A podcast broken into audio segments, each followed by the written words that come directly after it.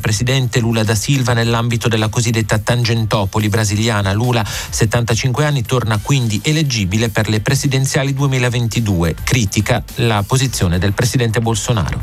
Ed è tutto, grazie per l'ascolto. Kairos, a risveglio mi sazierò della tua presenza. Formazione, cultura, attualità.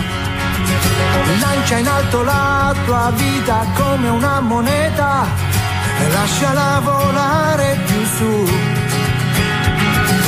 La paura di cadere non potrà mai farti male se tu chiedi aiuto lassù. E cadi, poi piangi, ma credimi, lui è già lì con te. E anche se poi non lo vedi, sì, lui è già lì perché non c'è fallimento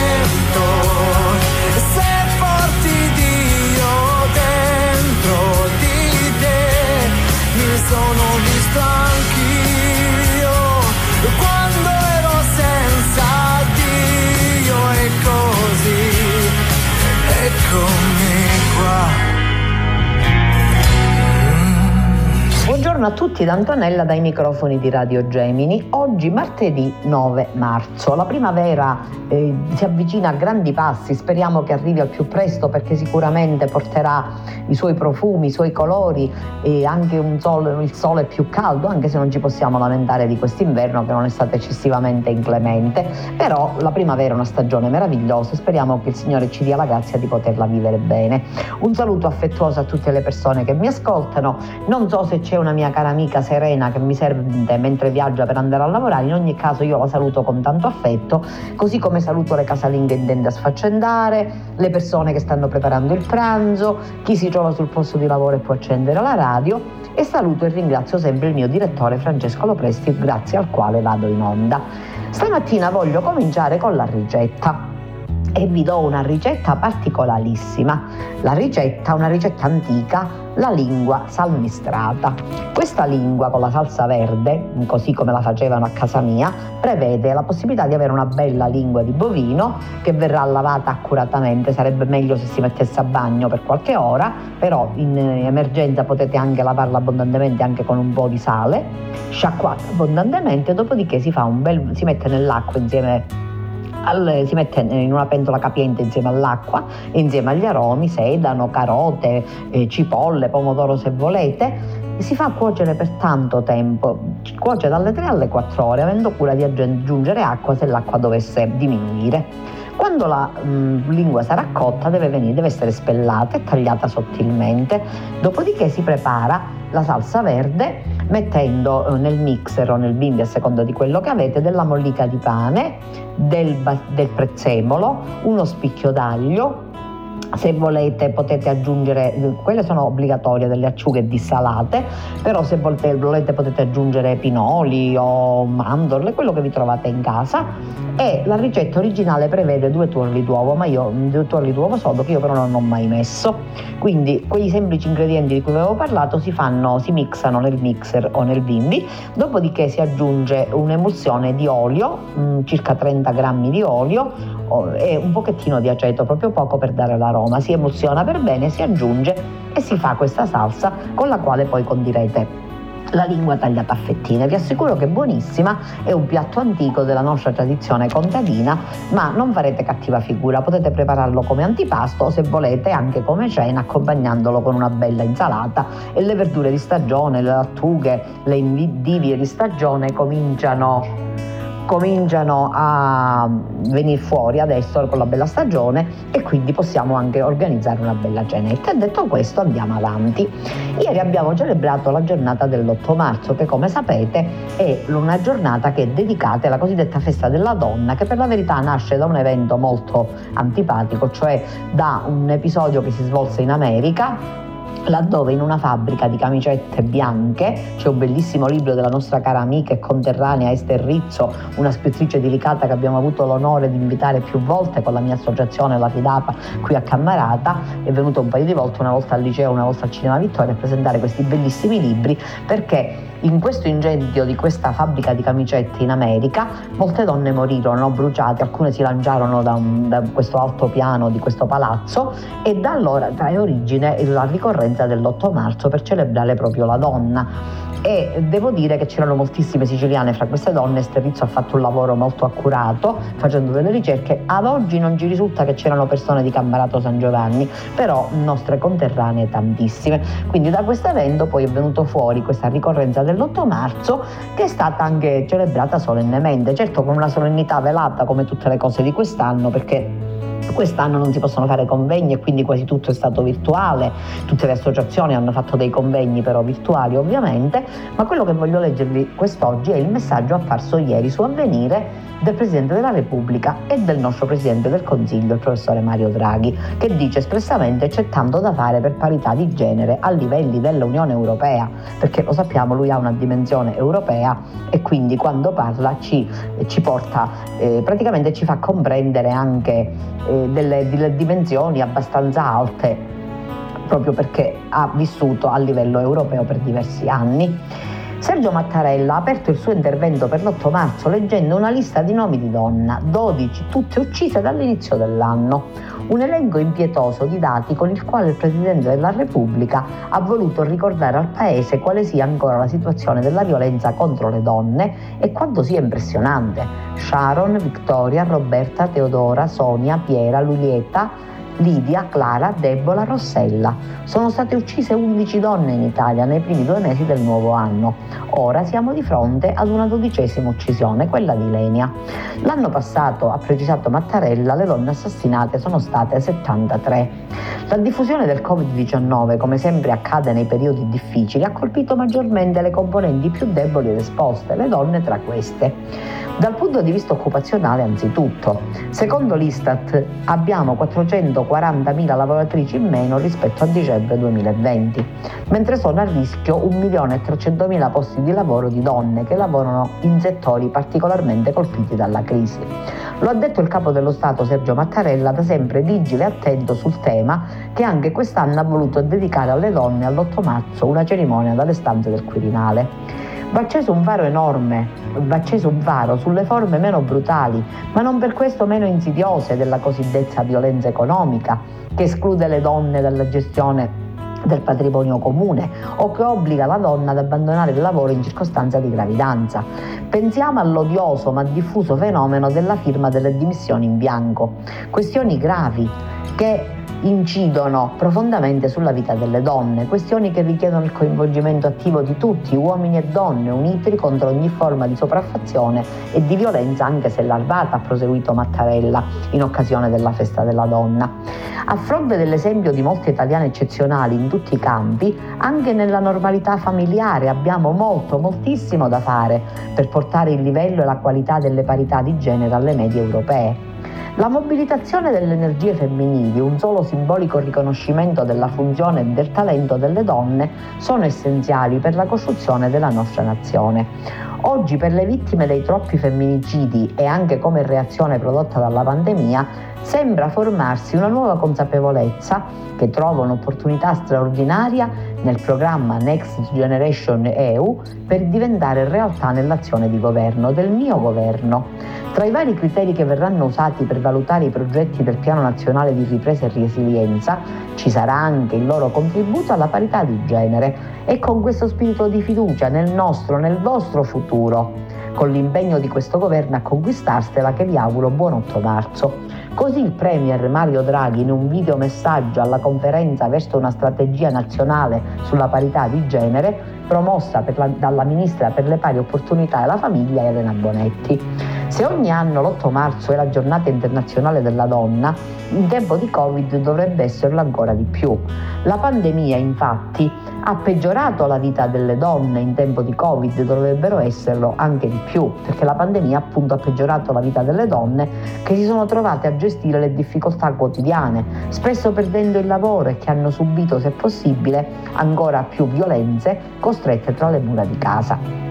Anche il ministro dell'economia e della finanza partecipa alle iniziative della campagna Scegli di sfidare, promossa dal network di cooperazione e di sensibilizzazione sui valori di parità di genere illuminando di viola la facciata del Palazzo delle Finanze in via 20 settembre per una settimana. Anche le istituzioni europee celebreranno la giornata con due ospiti di eccezione, la vicepresidente USA Kamala Harris e la premier della Nuova Zelanda Jacinda Arden. Interverranno alla plenaria sessione del Parlamento UE tramite videomessaggi, come annunciato dal presidente del Parlamento europeo Davide Sassoli. Le parole però si infrangono davanti ai fatti e ai numeri, come quelli evidenziati dal report della Polizia Criminale, che vede in aumento al 41% l'incidenza delle donne uccise nel 2020. La violenza contro le donne è espressione di una cultura di potere e di subordinazione che deve essere stirpata dalle radici, una cultura che deve essere intercettata dalle prime apparentemente piccole manifestazioni per prevenirne tempestivamente le conseguenze più gravi, dice la ministra della giustizia Marta Cartabia. A lanciare l'allarme è anche la ministra dell'interno Luciana Lamorgese, che chiede alle donne vittime di violenza di denunciare subito perché discriminazione e violenza prosegue, la responsabile del Viminale, hanno conseguenze per l'intera società, fino a minare le fondamenta della convivenza civile. Difficile denunciare però per chi non ha neppure autonomia economica, situazione in cui le donne si trovano da troppo tempo e che la pandemia ha peggiorato. Secondo l'analisi dell'Unione Europea delle Cooperative, Nell'anno del Covid il 70% di tutti i posti di lavoro persi nel 2020 sono di lavoratrici e la situazione rischia di aggravarsi quando finirà il blocco dei licenziamenti previsto dal governo. Nella pandemia proprio le donne, lo dicono i dati, hanno pagato un prezzo più alto, conferma la psicologa Maddalena Gialdella.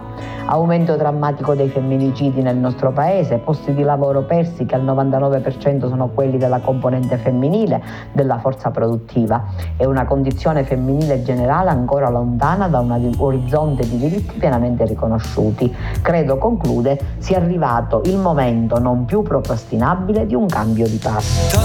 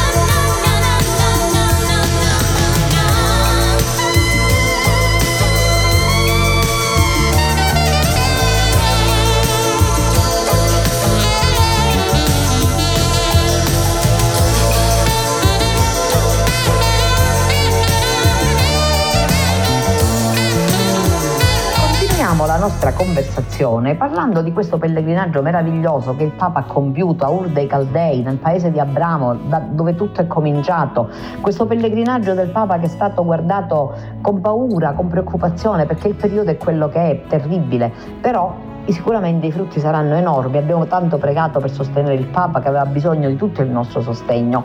Vi leggo da avvenire quello che il Papa ha dichiarato in conferenza stampa sul ritorno, sul volo di ritorno. Il Papa, dopo mesi di prigione in Iraq, mi sono sentito rivivere. A colloquio con i giornalisti sul volo di ritorno da Baghdad, Francesco ha voluto approfondire quanto è stato compiuto in questo storico viaggio in Iraq, dall'incontro spirituale con Al-Sistani, saggio uomo di Dio, alla sofferenza di fronte alle macerie delle chiese distrutte di Mosul, ma anche della genesi dei suoi viaggi, delle donne e delle migrazioni. No a un prossimo viaggio in Siria, sia alla promessa di una visita in Libano. Due anni fa ad Abu Dhabi l'incontro con l'imam Al-Tayeb di Al-Azhar e la firma del documento sulla fratellanza umana. Questa è la domanda del giornalista. Tre giorni fa lei si è incontrato con Al-Sistani. Si può pensare a qualcosa di simile con il versante sciita dell'Islam?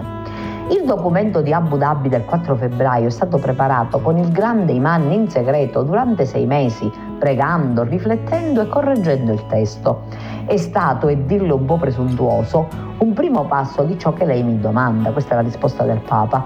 Questo sarebbe il secondo passo e ce ne saranno altri. È importante il cammino della fratellanza. Il documento di Abu Dhabi ha lasciato in me l'inquietudine della fratellanza e poi è uscita fratelli tutti. Ambedue i documenti si devono studiare perché vanno nella stessa direzione, sulla via della fratellanza. L'Ayatollah al-Sistani ha detto una frase che cerco di ricordare bene. Gli uomini sono o fratelli per religione o uguali per creazione. Nella fratellanza è l'uguaglianza e sotto l'uguaglianza non possiamo andare. Credo che sia una strada anche culturale la nostra fede ci fa scoprire che questa la rivelazione di Gesù, è l'amore e la carità e ci porta a questo, ma quanti secoli per attuarlo. Questo è importante. La fratellanza umana, che come uomini siamo tutti fratelli e dobbiamo andare avanti con le altre religioni. Il Concilio Vaticano II ha fatto un grande passo in questo senso e anche con le istituzioni seguenti, il Consiglio per l'unità dei cristiani e il Consiglio per il dialogo interreligioso. Tu sei un uomo, sei figlio di Dio e sei mio fratello, punto. Questa sarebbe l'indicazione più grande, ma tante volte si deve rischiare per fare questo passo.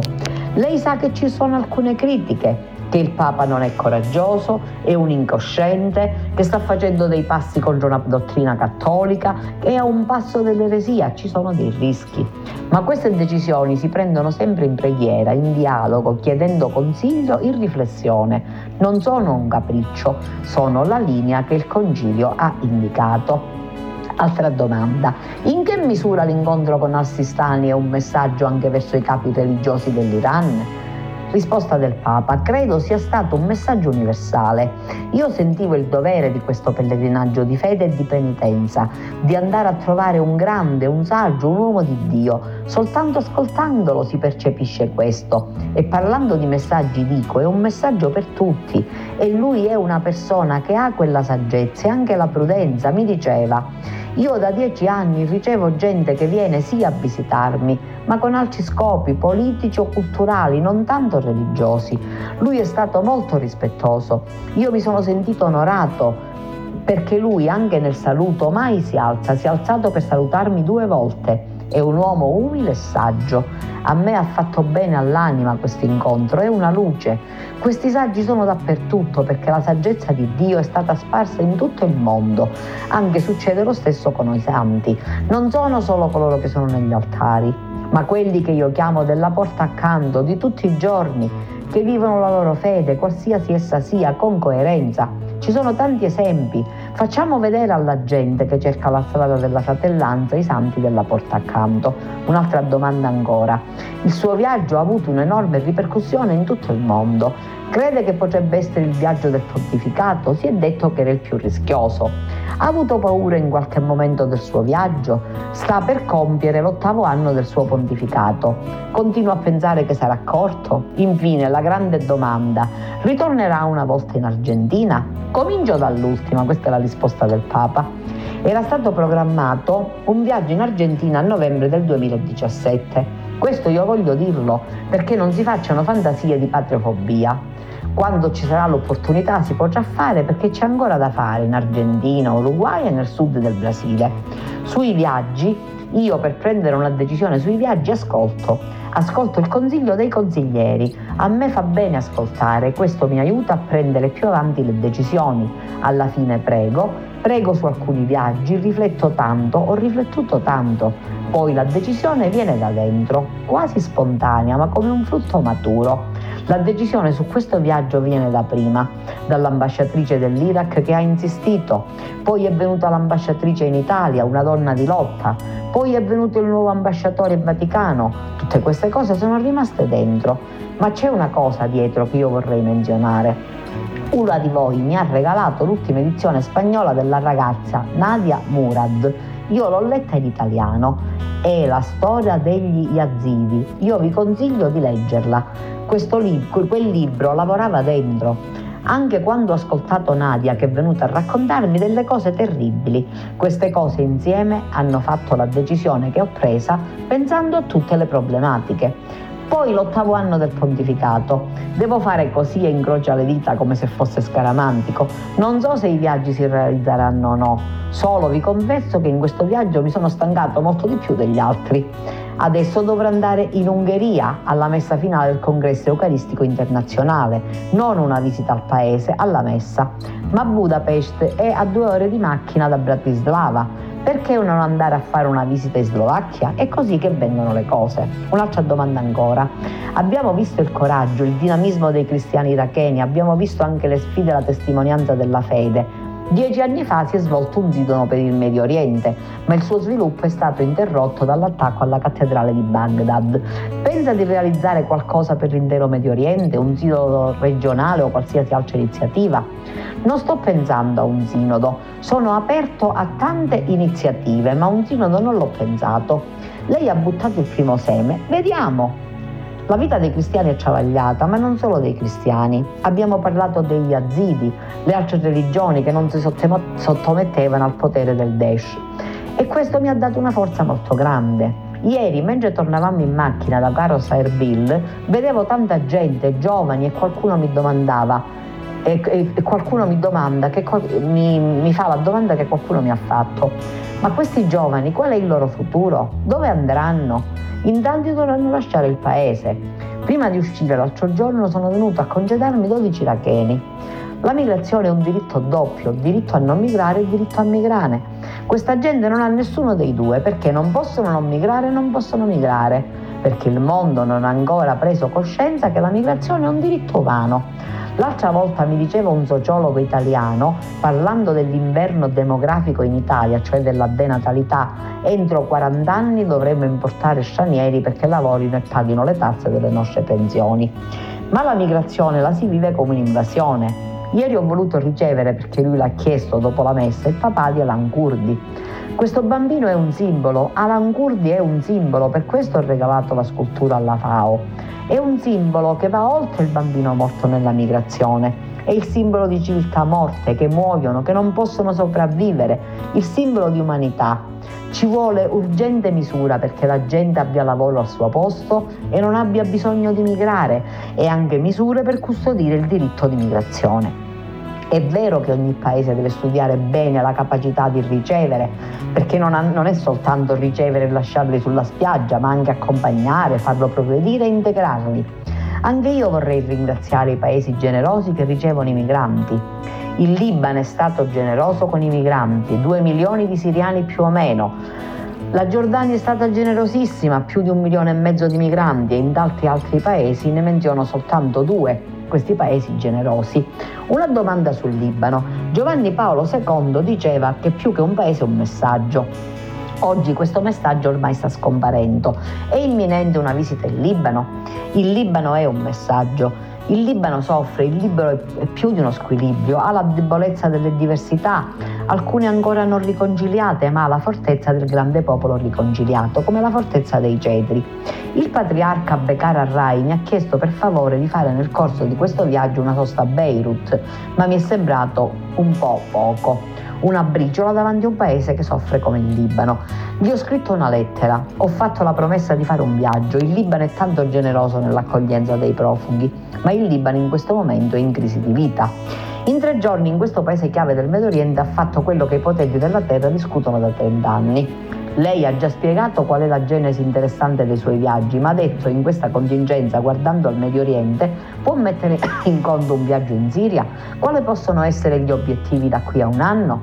In Medio Oriente l'ipotesi, anche la promessa, è soltanto il Libano. Non ho pensato a un viaggio in Siria perché non mi è venuta l'ispirazione, ma sono tanto vicino alla martoriata Siria. Il viaggio in Iraq ha avuto ovviamente un significato straordinario per la gente che ha incontrato, ma sono stati eventi che hanno portato a situazioni per cui possi- è possibile che ci sia il contagio del virus. È preoccupato che la gente che è venuta a vederla possa ammalarsi? Come ho detto precedentemente, i viaggi si cucinano nel tempo, nella mia coscienza e questa è una delle cose che più mi faceva forza. Ho pensato tanto, ho pregato e alla fine ho preso la decisione, liberamente ma che veniva da dentro. E io dissi che quello che mi dà di decidere così si occupi della gente e così ho preso la decisione, ma dopo la preghiera e la consapevolezza dei rischi. Quindi il Papa è molto, molto concreto, molto responsabile di quello che ha fatto e di quello che ha detto. Alla fine, cosa ha provato dall'elicottero vedendo la città distrutta di Mosul e poi provando, pregando nelle rovine di una chiesa? Poi, visto che è la giornata delle donne, lei ha sostenuto le donne a Karakosh con parole molto belle. Ma cosa pensa del fatto che una donna musulmana non possa sposare un cristiano senza essere scartata dalla famiglia? A Mosul mi sono fermato davanti alla chiesa distrutta, non avevo parole, da non credere, da non credere alla crudeltà umana nostra, anche le altre chiese, anche una moschea distrutta. Una domanda che mi è venuta in mente nella chiesa era questa, ma chi vende le armi a questi distruttori? Perché le armi non le fanno loro a casa, ma chi vende le armi? Chi è responsabile? Almeno chiederei a questi che vendono le armi la sincerità di dire noi vendiamo le armi, non lo dicono. Per quello che riguarda le donne, loro sono più coraggiose degli uomini, è sempre stato così. Ma la donna anche oggi è umiliata e schiavizzata, anche nel centro di Roma. Il lavoro contro la tratta è un lavoro di ogni giorno e dobbiamo lottare per la dignità delle donne. Sono loro che portano avanti la storia. Ci fanno compagnia certe lettere d'amore, parole che restano con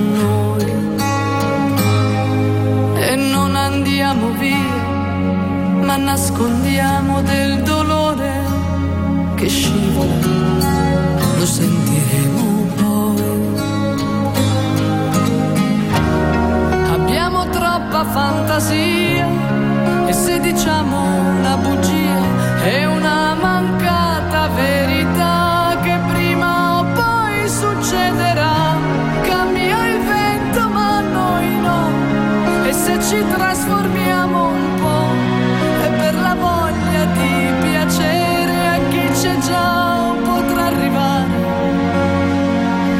stare con noi.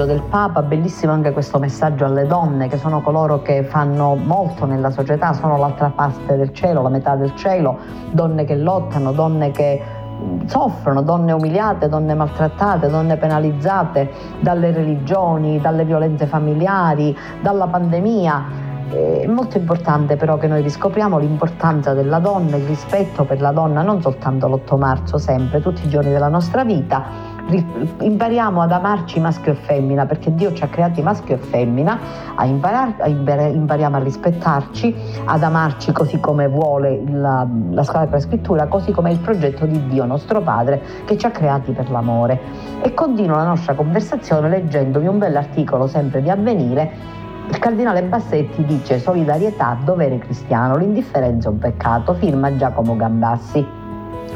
Il presidente della CEI, la Chiesa italiana, ha l'Iraq nel cuore ed è accanto al Papa nel suo storico viaggio, mai voltarsi dall'altra parte quando il povero chiede, chiede aiuto.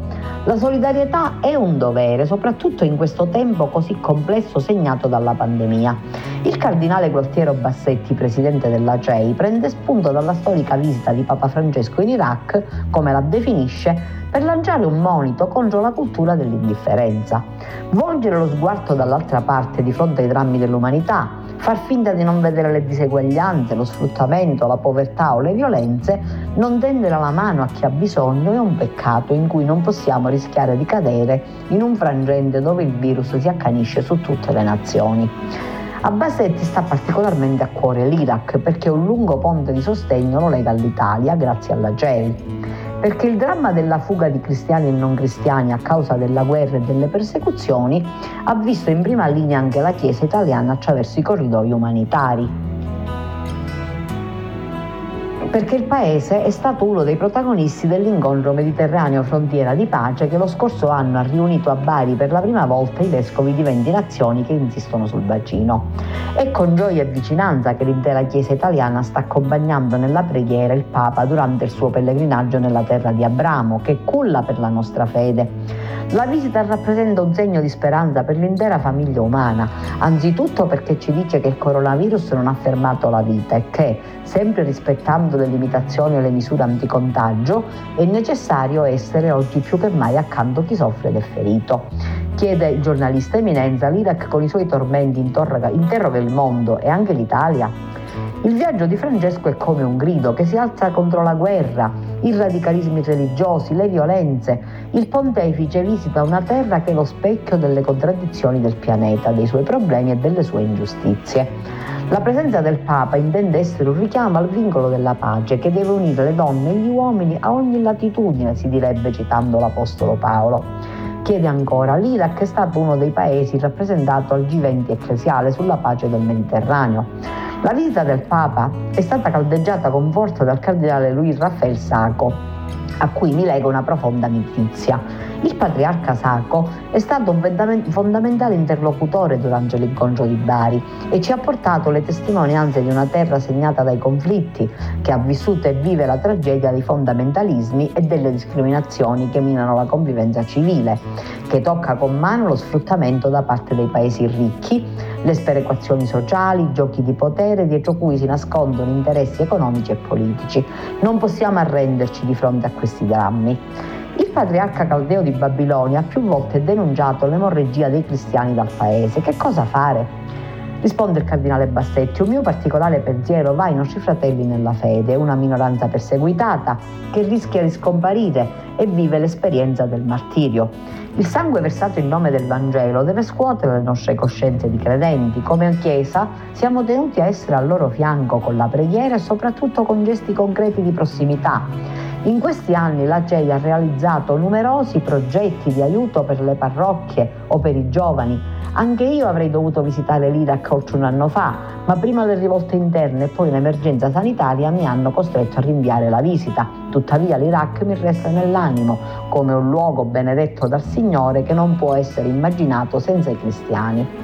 L'Iraq richiama anche la grande questione delle migrazioni, come comportarsi. In centinaia di migliaia hanno lasciato il paese per i conflitti e gli estremismi. È un imperativo per il cristiano l'accoglienza del prossimo, ma come dice la campagna CEI, liberi di partire, liberi di restare. È nostra responsabilità anche aiutare le persone a rimanere nei loro paesi.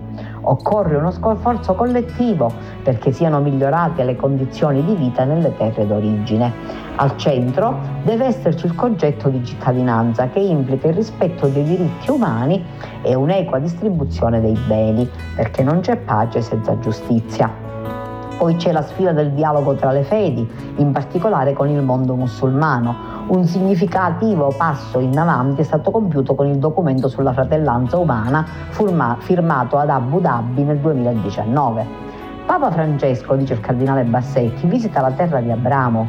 Giorgio Lapira, che è stato l'ispiratore dell'incontro sul Mediterraneo a Bari, vedeva nel grande mare l'unica radice della grande famiglia abramitica, ossia di cristiani, ebrei e musulmani. Il viaggio del Santo Padre è un invito alla fraternità che è forza intrinseca al genere umano. San Paolo afferma che c'è un solo Dio e Padre di tutti, che è al di sopra di tutti, opera per mezzo di tutti ed è presente in tutti. Ecco, unica è la famiglia umana. Lo ha evidenziato con lungimiranza profetica il Papa nell'enciclica Fratelli Tutti. Non può essere giustificata la tentazione di alzare muri, muri nel cuore, muri nella terra, per impedire questo incontro con altre culture o con altra gente. E chi alza un muro, chi costruisce un muro, finirà schiavo dei suoi muri che ha costruito, senza orizzonti. Via maestra è il dialogo fra tutti gli uomini e quindi anche fra le religioni. Si tratta della risposta anche alle derive radicali e alle persecuzioni. Siamo tutti sulla stessa barca, avevano riaffermato i vescovi del Mediterraneo a Bari e lo ha ripetuto Papa Francesco nella preghiera contro la pandemia in piazza San Pietro di un anno fa. La Chiesa è chiamata a essere fermento di una nuova civiltà, dove il male e le sopraffazioni non scandiscano il quotidiano. E il viaggio del Papa in Iraq è testimonianza di questo impegno che non conosce confini. Mi è sembrato molto importante leggervi questo articolo fondamentale secondo me perché ho seguito, ho avuto la fortuna di seguire in diretta ieri la, il viaggio del Papa, cioè, la, la, bella celebrazione eucaristica che il Papa ha fatto ieri. E non vi nascondo che mi sono commossa perché pensavo il Papa in quella che era Ninive, la grande città di Ninive eh, che, eh, di cui si parla nella Bibbia, Ninive che praticamente è la città a cui fu mandato il profeta, che non voleva andare Giona a Ninive perché aveva paura e poi è stato tre nella, nel, nella pancia del pesce. Voglio dire che Ninive ha una valenza anche per noi cristiani molto importante, quindi io sinceramente mi sono commossa quando ho visto il Papa in questa terra così vasta, in questo posto così lontano da noi, ma dove tutto è cominciato, dove ha cominciato Abramo, dove è cominciato diciamo, il, il germe, mm, il, proprio questo piccolo semino della nostra fede. Una cosa molto importante, una cosa che veramente non poteva non commuovere, e poi la celebrazione è bellissima, anche questo parlare del Papa in italiano. Mi ha fatto impressione ascoltare il Papa in italiano che poi veniva tradotto, c'erano ogni tanto problemi di traduzione. Ovviamente è ovvio che quando ci sono queste, questi viaggi così importanti, così fondamentali, in un periodo così difficile come quello che stiamo vivendo, che è particolare, lo sappiamo, in questo periodo difficile, diciamo, è stato molto bello e molto importante sentire il Papa, sentire la sua voce, vedere questa presenza, quest'uomo che è anche un po' sofferente. Il Papa eh, zoppica ancora un attimino a seguito della sciatalgia che lo ha colpito da poco, però non si è tirato indietro, ha voluto fare questo viaggio con un entusiasmo e con una forza travolgenti e penso che questo viaggio è destinato proprio in questo tempo così difficile, è, è destinato a lasciare delle dei segni molto forti. Penso che è un viaggio epocale, uno dei più importanti che questo Papa ha compiuto. Vi leggo un altro piccolo commento al viaggio del Papa. In volo di ritorno da Baghdad, scrive l'osservatore romano, a Roma non si può fare a meno di pensare al tragitto percorso da Abramo, quando da Ur dei Caldei si mise in cammino verso una terra promessa dove sarebbe fiorita la sua innumerevole discendenza. Osservando dal finestrino colpisce la durezza del territorio attraversato, per lo più desertico, e quindi spicca a maggior ragione la bellezza vitale dei corsi d'acqua e il fascino estremo, aspro della Mesopotamia, la terra in mezzo ai fiumi, i due grandi fiumi, il Tigri e l'Eufrate, che attraversa Baghdad stessa. Questa medesima immagine i fiumi che aveva accompagnato l'inizio del, del, viaggio ci accompagna anche alla fine, l'acqua che porta alla vita, il deserto alla morte, tutto intorno. Il primo fiume che abbiamo incontrato è stato quello di sangue che fuoriusciva dalla chiesa di Nostra Signora della Salvezza, teatro nel 2010 del massacro di 48 cristiani durante la messa. E ci aveva soccorso la profezia di Ezechiele, che proprio in questa terra è vissuto ed è sepolto, con le immagini di un fiume che sgorga proprio dal Tempio, con acque potenti che dove giungano risanano e là dove giungerà il torrente tutto rivivrà. La scena di Papa Francesco che venerdì pomeriggio entrava in quella chiesa, cospargendola di acqua benedetta, ha richiamato quell'immagine di rinascita, anzi di risurrezione. E questa è l'immagine, la sensazione che rimane al termine di questo viaggio, così denso di episodi, suggestioni, significati, una sensazione di risurrezione. Qui viene in soccorso ancora il padrone di casa Ezechiele, che previde in quella terra la morte e la risurrezione e la raccontò con immagini potenti la valle piena di ossa secche che riprendono vita ascoltando la sua profezia. Mi disse ancora, così dice il Signore l'Eterno a queste ossa, ecco io faccio entrare in voi lo spirito e voi rivivrete quello che tutto il mondo ha visto in questi tre giorni del viaggio papale in terra in Achena è stata una scena grandiosa, potente, come solo la gioia sa esserlo, di resurrezione. Una terra desolata, devastata dalla guerra e dal terrorismo, abbandonata dal resto del mondo, che ritorna a respirare, palpitare, alzarsi, camminare. Lo ha espresso efficacemente in una frase l'arcivescovo dei Caldei, Basarwatti ma, Matti Guarda, al, ter- al termine della messa nello stadio di Erbil, dove oltre 10.000 persone hanno accolto calorosamente l'arrivo del Papa di Roma. Santo Padre, la ringraziamo per il suo coraggio. Il coraggio scorre ora dentro di noi. Il coraggio come un fiume che scorrendo porta la vita dove prima dominava la morte. Questo è il primo degli effetti. Saranno tanti, qui la profezia è facile, che il viaggio di Papa Francesco svilupperà in venire, in, nel tempo a venire. A firmare è Andrea Monda.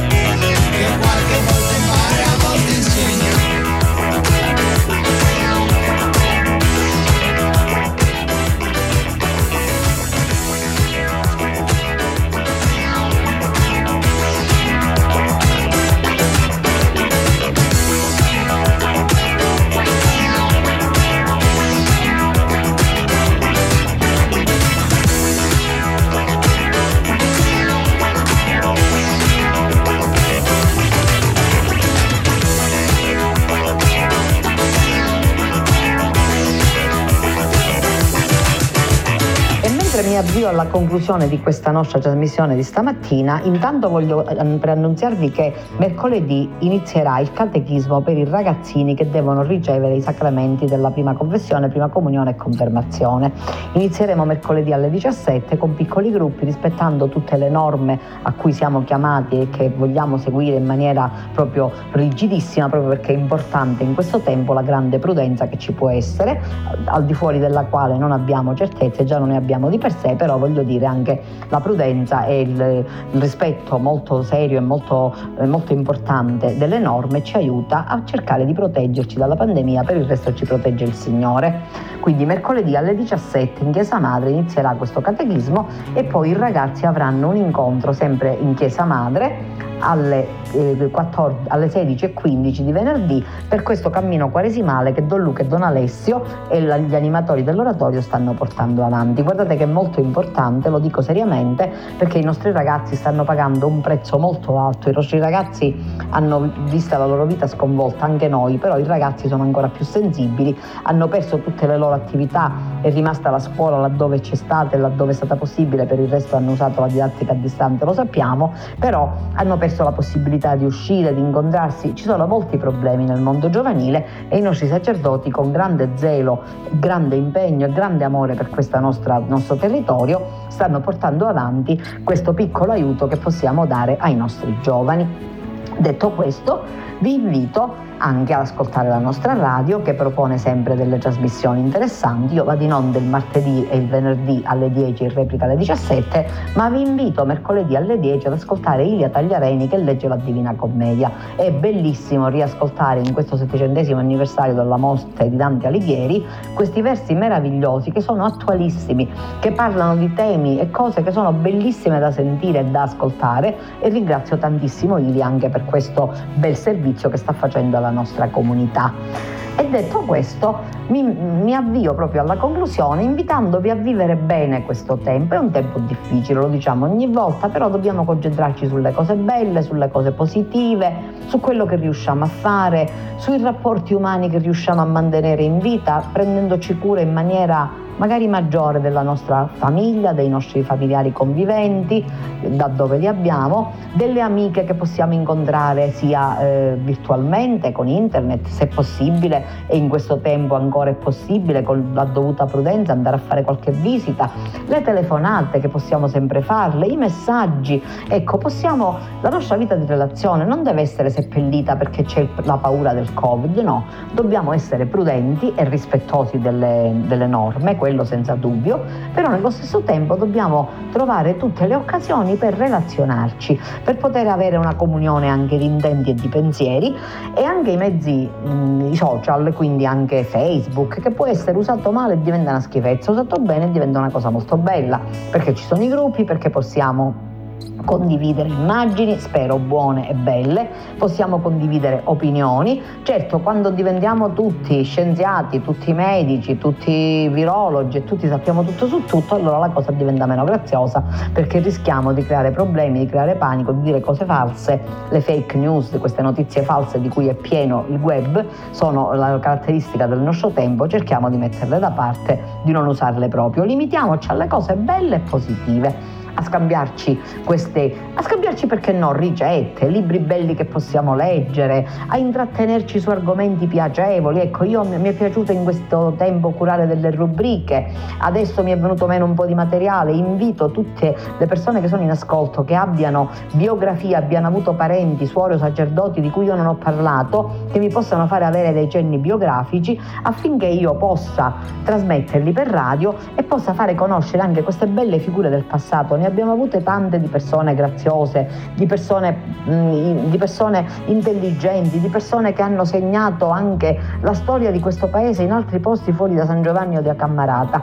Se avete di questo materiale fatemelo sapere mettetelo a disposizione e sarà mia cura durante le mie trasmissioni mandare in onda pure questi, eh, queste notizie che sicuramente ci arricchiranno perché servono anche a trasmettere valori e eh, notizie a tutti coloro che verranno dopo, perché la storia è maestra di vita, la storia non serve soltanto per scrivere libri noiosissimi pieni di date, la storia serve per insegnarci a vivere, perché dalle esperienze del passato possiamo trarre anche degli insegnamenti per il presente e perché no anche per il futuro. E detto questo mi voglio congedare da voi oggi, dandovi appuntamento a venerdì sulle nostre frequenze, con una bellissima riflessione religiosa che mi è stata inviata da Fra Giovanni Pollani, che è un frate, un cappuccino che è vissuto a San Giovanni per alcuni anni presso i padri cappuccini, adesso si trova a Caltanissetta e il giorno dell'8 marzo ha voluto mandarvi questo bellissimo messaggio che vi leggo.